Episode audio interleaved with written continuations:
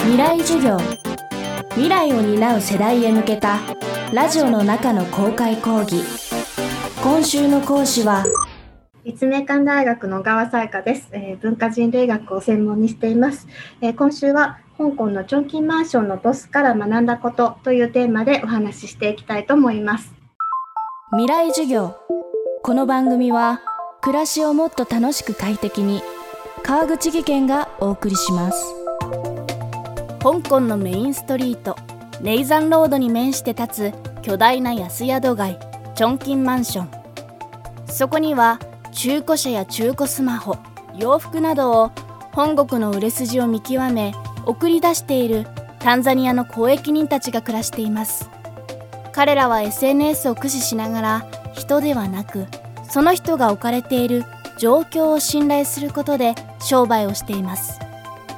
ちょっとドライな感じもしますがその考え方は商売だけでなく困難が起きた時にもうまく機能していました。ジョンキンマンションのボスカラマさんが作り上げたタンザニア人の組合はどう動くのか一つのモデルケースで考えてみましょう。未来授業3時間目。テーマはついでが育むセーフティーネット。彼らなんかまずですねあの公的な社会保障とかが得にくい人たちなんですよねあの亡命者認定を得ている人たちは多少は受けられるんですけど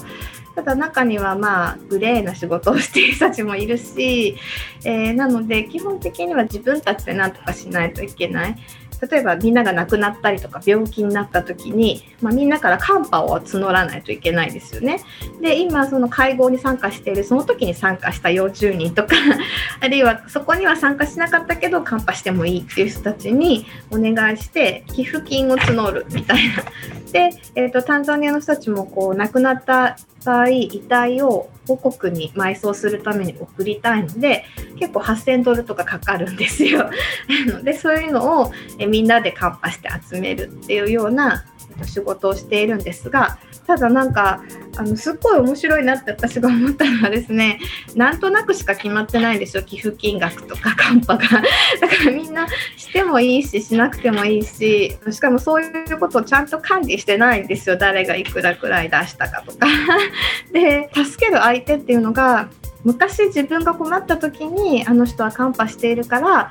自分もカンパし返すっていうそういうご習性が全然成り立ってないんですよね。今いる人っていう感じなので、えー、ともしかしたら初めての渡航で困ったっていうこともあるし前いっぱい助けてくれた人はもう香港に来なくなっているってこともあって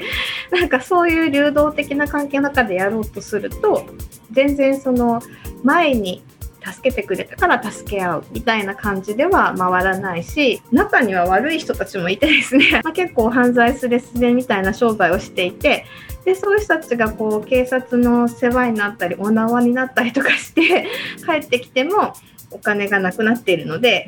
みんな助けてあげるんですけどでもそれは真面目に商売してる人たちからすると自業自得って思えるんですが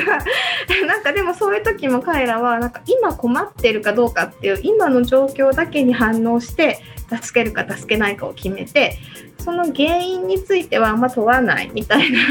えーと態度を取るっていうのがすごい面白いなって思ってました。良い状況にいる人だから取引する困った状況にいる人だから援助する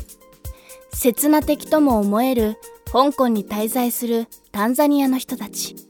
その行動原理について小川さんはこんな風に考察しますコミュニティっていう発想で動いてないからだと思うんですよ。私はそれを「ついで」とか「投擲的」って言葉であの書いたんですが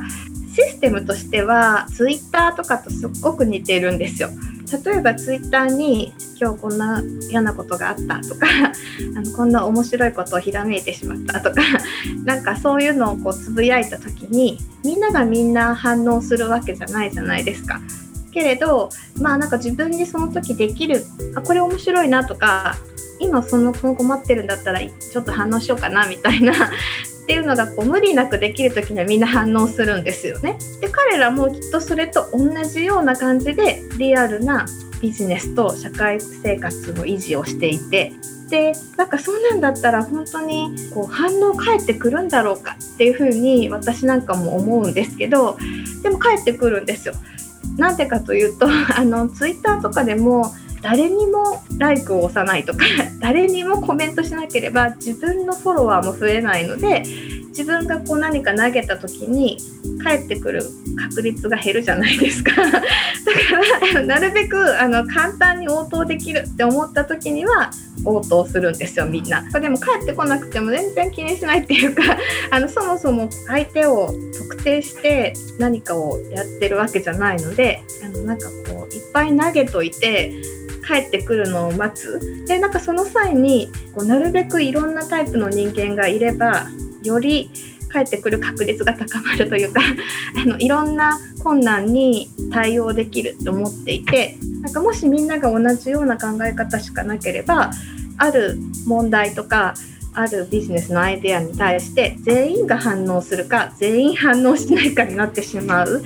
でもみんなが流動的に動いてネットワークはどんどん拡散しそしてなんかいろんなタイプもうなんかあの企業の社長さんとかから泥棒とか詐欺師とかまでいろんなのがいれば どんな時にだって誰か一人くらいは帰ってくる。なんかそういう感じで助け合いを運営しているっていう感じです。未来授業。今週の講師は小川さやかさん。今日のテーマはついでが育むセーフティーネットでした。